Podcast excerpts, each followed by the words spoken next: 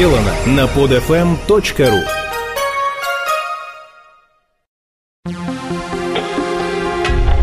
Радио странствия Маши Веселовой. Эта программа не совсем страноведческая. Это скорее личный дневник, в котором шаг за шагом я познаю мир, человека, который рядом со мной, да и саму себя. Иногда это смешно, иногда грустно, но всегда есть о чем вспомнить. Взяли и поехали.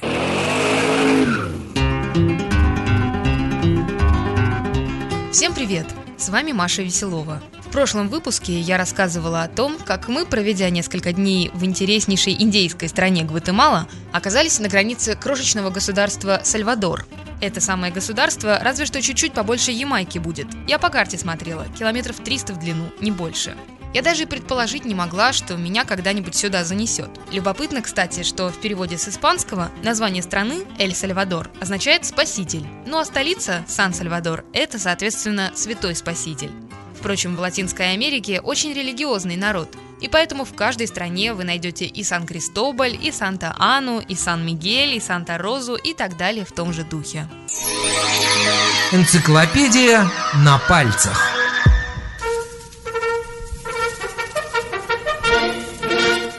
Республика Эль-Сальвадор. Государство в Центральной Америке. Граничит с Гондурасом на востоке и севере и Гватемалой на западе. На юге омывается Тихим океаном. Это самая маленькая и в то же время одна из самых густонаселенных стран в регионе. Почти 7 миллионов человек. Радио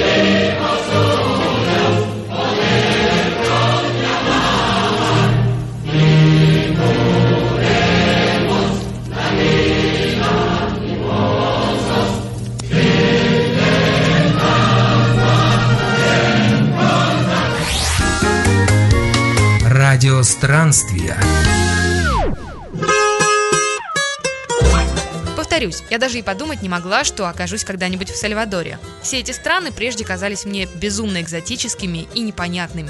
В начале песни моего любимого Ману Чао «Me gustas tú», которая так раздражает Митю, женский голос тоном новостного диктора произносит «Once de la noche en San Salvador, Эль Сальвадор». Как же круто, думала я. По непонятной причине мне было очень радостно от того, что такая страна вообще существует. А тут еще оказалось, что в нее можно попасть, да еще и без всяких виз.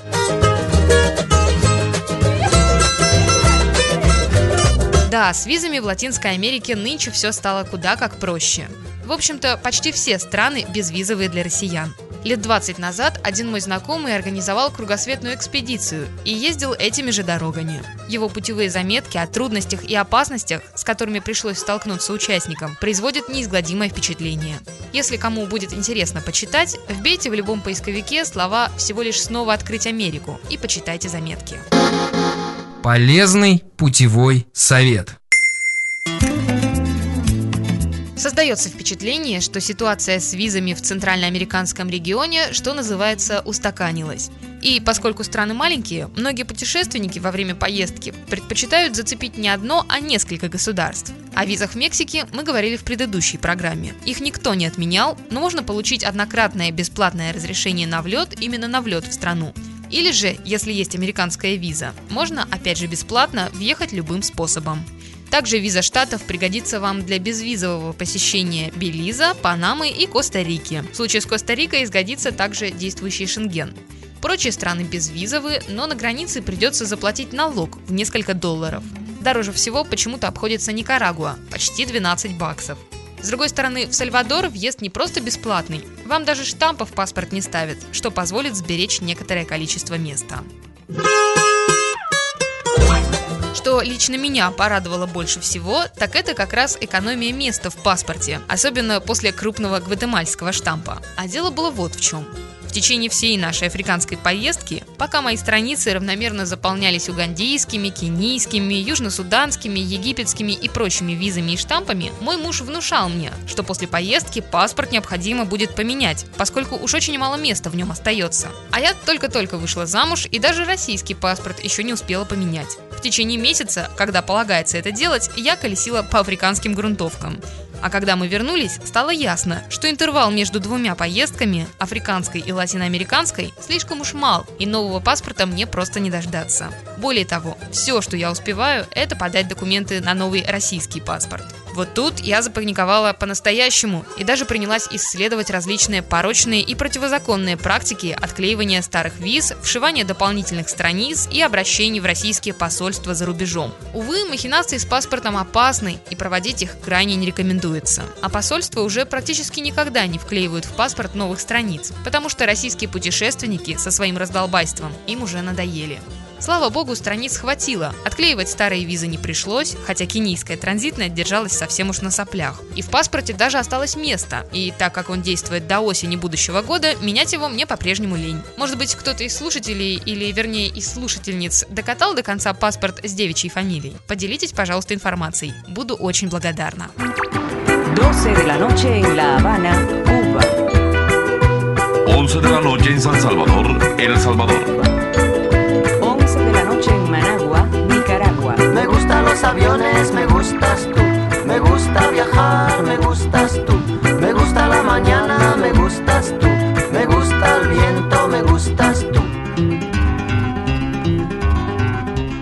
Возвращаясь к нашему путешествию. Границу между Гватемалой и Сальвадором переходим пешком ранним утром. Водитель грузовика, который довозит нас до будки под названием Офисина де Иммиграсьон, как ни странно, довольно неплохо говорит по-английски. И даже утверждает, что дальше будет только лучше. Посмотрим, посмотрим. Да, после Мексики удивительно смотреть на туристическую карту этой страны. Такая крошечная. Полдня езды, и ты уже пересек ее насквозь. На границе паспорта сканируют и выдают нам, помимо этой самой карты, еще и несколько листочков с инструкциями по поводу профилактики холеры и еще почему-то гриппа AH1N1. На самом деле, что в Сальвадоре, что в других странах региона, со здравоохранением все более или менее в порядке. Все-таки они сильно цивильнее, чем африканские. Полезный путевой совет. В странах Центральной Америки встречаются некоторые серьезные заболевания, например, малярия. Впрочем, она не представляет такой уж угрозы, и поэтому нет смысла повсеместно поливаться репеллентами или уж тем более пить профилактические таблетки, вредные для печени. В теории во всем регионе есть лихорадка Денге и венесуэльский конский энцефалит. И, конечно же, все болезни, которые передаются с грязной водой. Дизентерия и все прочее, условно говоря, диарейное, а также брюшной тиф. Стоит остерегаться также змеек и летучих мышей, особенно если вы гуляете по значительно удаленным от цивилизации районам. А в остальном существенных угроз для жизни и здоровья в этих регионах нет. Лично я хотела бы отметить также каких-то неимоверно злючих комаров, укусы которых жутко чешутся и не заживают очень долго. У нас все коленки и руки были усыпаны из-за них красными пятнами. Мите еще хватало выдержки, а я с наслаждением сдирала себе ногтями кожу, оставляя кровавые потеки, что, согласитесь, никак уж не идет на пользу красивому латиноамериканскому загару. Сальвадор называют краем озер и вулканов. Это правда. Даже на нашей карте, которую вручает пограничник, и то, и другое представлено достаточно широко. Собственно, почти вся территория – это одно большое вулканическое Нагорье, возвышающееся над морем чуть более чем на полкилометра. И две цепи вулканов идут параллельно, причем та, что ниже из потухших, зато другая из действующих. Один такой вулкан называется Исалька, и действует он уже несколько веков подряд. Да так активно, что его зарево по ночам видят даже корабли далеко в Тихом океане. Так что вулкан этот негласно называют Сальвадорским маяком. От этих вулканов, а заодно от нередких здесь землетрясений, могут быть всевозможные проблемы, например, экономического характера. А экономика сальвадорская базируется прежде всего на кофе. Здесь он дешев и выращивается практически повсюду. Водители, которые нас подвозили, удивлялись и ахали, когда я рассказывала им, как дорого стоит в наших кофейнях 100-граммовый пакетик центральноамериканских кофейных зерен. Для них-то это дело обыденное, как для нас репа или морковка. Кстати, истинные кофейные гурманы знают различия между, скажем, гватемальским, никарагуанским и кубинским кофе. Я вот ее чувствую разве что на подсознательном уровне. Ну и точно знаю, что бодрящий напиток из этих стран мне нравится больше африканского. Тут и кофейная культура более развита, и сорта произрастают другие.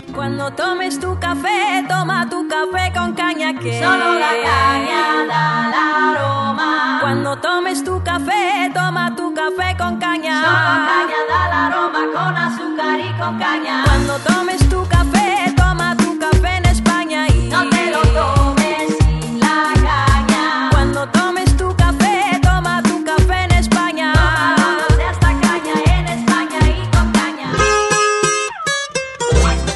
Первое, что мы видим, перейдя через границу, это женщин в коротеньких кружевных передниках. Передники эти, на мой взгляд, выглядят, мягко говоря, неприлично.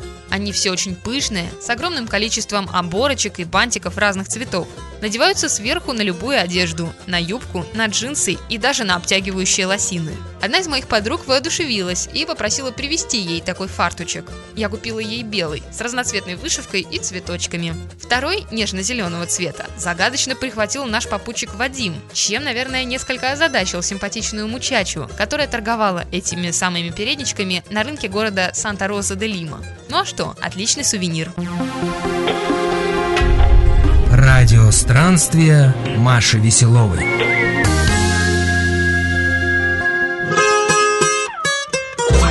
По маленькому густонаселенному Сальвадору нас везут традиционно колоритные водители. По-английски никто из них не говорит, так что учите минимум испанского, отправляясь в эти края. Обещаю, не соскучитесь. Водитель большой сальвадорской фуры гордо провозглашает «Сой сальвадореньо» – «Я сальвадорец», значит, и увлеченно начинает рассказывать нам о том, что рок-музыка от дьявола, а также о мировом масонском заговоре, перечисляя президентов различных стран, которые связаны с этим самым заговором. Как вы понимаете, без президента Сальвадора дело тоже не обошлось. А уж Соединенные Штаты Америки и подавно вызывают здоровый скептицизм у многих латиноамериканцев. Примечательно, кстати, что каждый второй дальнобойщик из тех, что нам попадались, когда-нибудь да и отправлялся в богатую страну Эстадос Юнидос, чтобы попытаться заработать там денег. Некоторые даже оставались в Штатах на несколько лет, но наши собеседники предпочли вернуться. Жизнь скучная, много запретов, холодно и просто, видимо, некомфортно. De la Sierra Morena, cielito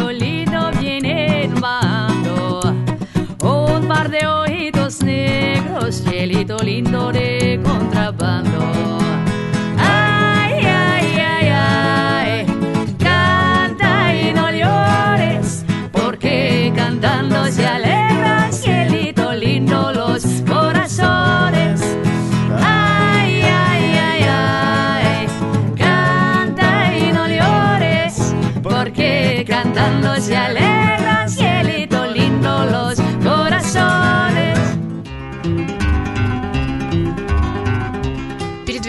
Мы по-прежнему автостопом и по-прежнему втроем. Как и раньше, подвозят нас с удовольствием и никаких проблем с этим не возникает. Здесь добродушный, улыбчивый и по большей части довольно отзывчивый народ. К тому же за годы систематического автостопа мы пришли к простому выводу. Останавливаются только хорошие люди, потому что хорошие хотят помочь. Если же по этим дорогам поедут какие-нибудь не очень хорошие люди, то они нас просто не подберут. Очередной водитель угощает нас арбузом, уверяя, что этот фрукт растет только в тропических зонах, вроде Центральной Америки. Веселимся, но арбуз уплетаем за обе щеки. Едва ли веселый усатый дальнобойщик в курсе, где находится Астрахань. Кстати, по-испански арбуз называется сандия. А вот манго по-испански так и будет манго. Следующий деликатес, который нам предлагается оценить – пакетик с ломтиками зеленого манго, посыпанными солью и политыми острой томатной сальсой. Местная альтернатива семечкам. На лице моего мужа появляется выражение глубочайшего душевного страдания, когда он видит это лакомство. Вадим тоже не проявляет особого энтузиазма, и отдуваться, как это часто бывает в таких случаях, приходится мне. Чувство такта, ничего не поделаешь. Старательно изображаю, насколько прекрасен дивный вкус соленого манго. И под конец, кажется, сама начинаю в это верить. Ведь едят же как-то это местные. Хотя вообще с едой в Сальвадоре все нормально. Если Мексика радовала разнообразными зажигательными и очень острыми блюдами, то дальше все проще. Самая традиционная и пролетарская центральноамериканская еда – это тарелка риса с курицей или еще каким-нибудь мясом, бобами и жареными бананами. Также распространен фастфуд – некоторое подобие гамбургеров домашнего производства, только с нормальным хлебом и экологически чистыми начинками. Еще одна популярная разновидность быстрой еды – пирожки под названием пупусы. Подаются с квашеной капустой и соусом. Ну и, конечно, довольно дешево можно купить местные фрукты и, как следствие, свежевыжатые соки.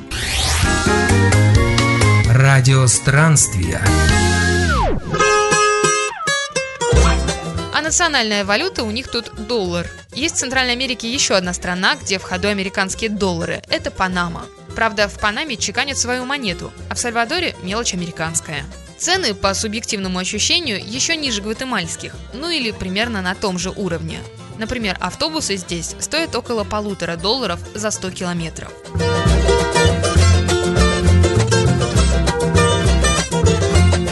В Сальвадоре, как и в любой маленькой стране, можно найти свои маленькие приколы. Вот, к примеру, именно тут от чего-то очень популярна еврейская тема. То там, то здесь нарисована звезда Давида. Она же активно используется в наружной рекламе, и поэтому какая-нибудь стоматологическая клиника запросто может называться «Друзья Израиля» или как-нибудь еще в этом же духе.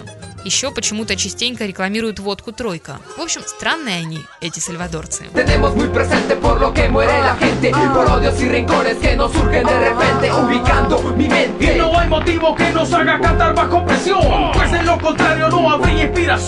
Directo de la calle surge el muerto por la rebeldía, bala por bala ignoraba que la vida se perdía.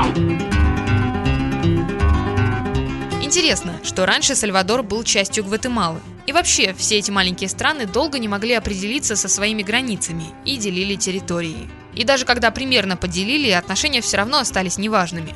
Хороший пример тому – так называемая футбольная война. Суть ее, если коротко, в следующем. Экономика Сальвадора сильно опережала экономику Гондураса, а вот свободных земель из-за перенаселенности не хватало. Крупные землевладельцы, естественно, не хотели землей делиться, и сальвадорцы принялись в борьбе за существование мигрировать в Гондурас, чтобы осваивать земли там.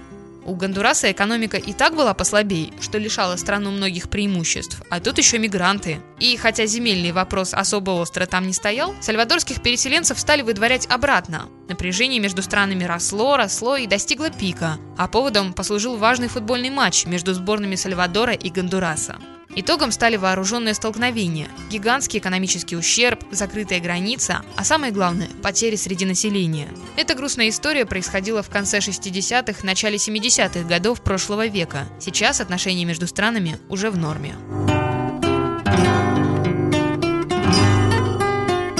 Несмотря на невысокий уровень жизни, в Сальвадоре хорошие дороги. Особенно панамериканское шоссе, которое проходит с запада на восток через всю страну. Колониальная архитектура столицы, Сан-Сальвадора, традиционно поражает воображение, причем поблизости есть уже и привычные глазу путешественника трущобные фавеллы и новые здания из стеклобетона. Второй по величине город, Санта-Ана, тоже очень красив. Хотя когда-то на этих землях тоже жило коренное население, Сальвадор по культуре и укладу жизни гораздо менее индейский. Но, конечно, тут также имеются и археологические зоны, и пирамиды. А еще из-за специфических особенностей почвы тут хорошо сохраняются разные останки, так интересные палеонтологам. Например, недавно на севере страны обнаружили остатки окаменелых деревьев, которым, по самым скромным подсчетам, 26 миллионов лет. И это уже не первая такая находка. Радио странствия.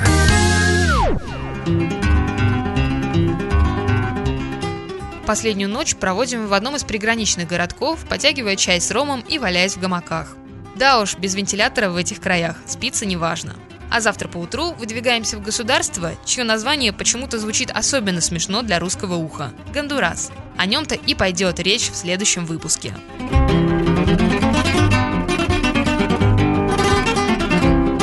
А на сегодня это все. От души желаю вам не жалеть силы времени на собственные впечатления, которых у вас никто не отнимет и которые никогда не забудутся. С вами была Маша Веселова. Всем пока.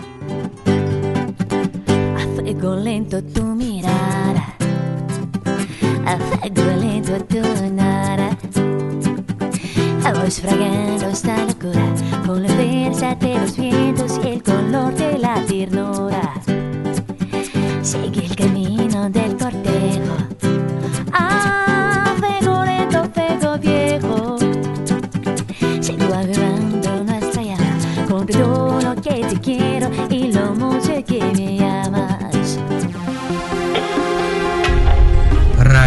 Странствия Маши Веселовой.